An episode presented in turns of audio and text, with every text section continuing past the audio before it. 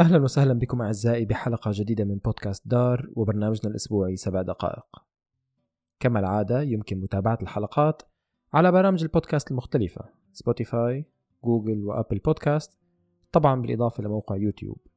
يكفي كتابة بودكاست دار للوصول مباشرة للحلقات. أما الآن لنبدأ. ما زالت تداعيات إعلان ميزانية الدولة التي تم إعلانها في الأسبوع الماضي حاضرة وذلك عندما اعترض الكثير على عدم منح الدولة دعما لمنظمة نوا وهي المنظمة الأهم فيما يتعلق بحقوق الحيوان في النرويج. التوقف أتى حسب المنظمة بسبب تدخل حزب الوسط SP وهو الحزب الذي يعرف بعدم اتفاقه مع منظمات من هذا الشكل. توقيف الدعم لنوا جعل العديد يبدأ بمبادرات لدعم المنظمة. كتلك المبادرة التي بدأتها نجمة ال social media النرويجية صوفيا إليزا والتي جمعت حتى الآن ما يزيد عن مليون كرونة نرويجية. كذلك تبرعت صوفيا ذاتها بما يزيد عن مئة ألف كرون للمنظمة نفسها.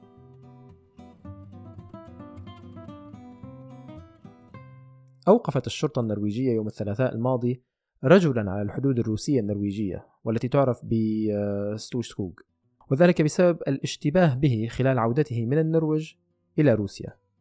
الرجل تبين لاحقا أنه يحمل كاميرتين من نوع درون الطائرة. تم القبض عليه وبحوزته ثلاث جوازات اثنان منها للجنسية الروسية وواحد للجنسية الإسرائيلية. الشرطة أعلنت أن الرجل سيتم احتجازه لمدة أسبوعين على ذمة التحقيق واعترف الرجل لاحقا الذي يتجاوز عمره الخمسين سنة بأنه كان في عطلة في النرويج وبأنه استخدم الكاميرات لأخذ صور من داخل النرويج.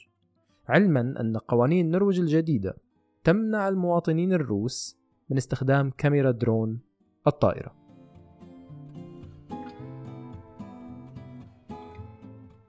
في استمرار لقضية الشاب مصطفى حسن وأسرته بدأ ناشطون حملة آه، لدعم الطفلة سارة حسن أخته للمساعدة في عودتها إلى النرويج وذلك بعد ترحيل السلطات لها ولعائلتها قبل خمس أعوام. القضية اشتهرت لاحقا عندما تم إبقاء شقيق آه، سارة مصطفى في النرويج للبت في قضيته ليتم تقرير ترحيله في البداية. لتبدأ بذلك آه، جولات طويلة من التظاهرات والاعتراضات على القرار والتي انتهت بحصول مصطفى على الإقامة في النرويج. علما أن سارة ولدت في النرويج وكذلك كانت هنا طوال فترة طفولتها حتى عمر التاسعة وذلك قبل أن يتم ترحيلها أثناء دراستها للصف الثالث في مدينة آسكر. ستبدأ النرويج مع دول أخرى برنامج انترفلكس وهو برنامج يخص تطوير مهارات الجيش الأوكراني في جولات تدريبية مدتها خمس أسابيع. البرنامج يقام في بريطانيا ويتبع برنامج بريطاني مكثف للتدريب. كان أكبر أقسام الجيش هايما فارنا قد أعلن في وقت سابق هذا الأسبوع عن حاجته لمتطوعين في البرنامج. التطوع سيكون لمدة ستة أشهر ويشترط في المتطوع تجاوز بعض الفحوص الطبية قبل البدء.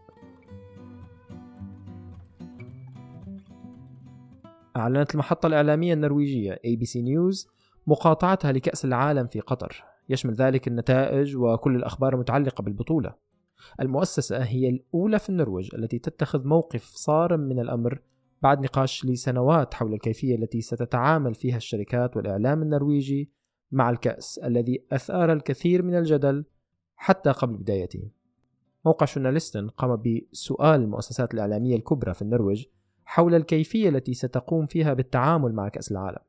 في التقرير تمت الإشارة إلى أن المقاطعة هو أمر لا يتم التفكير فيه. الصحيفة الأكبر في النرويج أفتن بوستن أعلنت أن الأمر يخص السياسيين وليس محطات الإعلام وأن الصحيفة سترسل وفد ليغطي البطولة بشكل اعتيادي. علما أن محطتي اناركو وتيفي 2 أعلنتا أنهما سيغطيان البطولة مع وعود بأن تكون التغطية نقدية بعض الشيء للممارسات القطرية أو ما يسمى بالغسيل الكروي.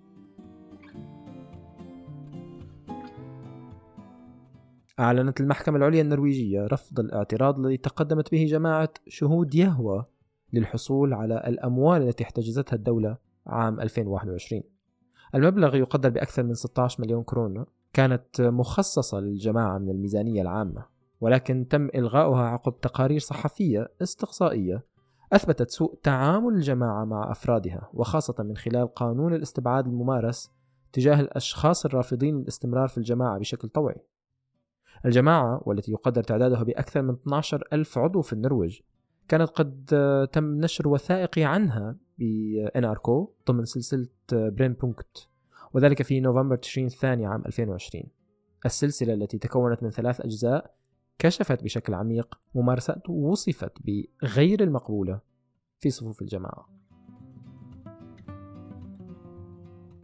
كان هذا كل شيء لهذا اليوم. كما عودناكم يمكن قراءة تفاصيل الأخبار الواردة جميعا بتتبع الروابط الموجودة في وصف الحلقة. كانت هذه الحلقة من إعداد أسامة شاهين. إخراج وقراءة محدثكم أشهم علواني.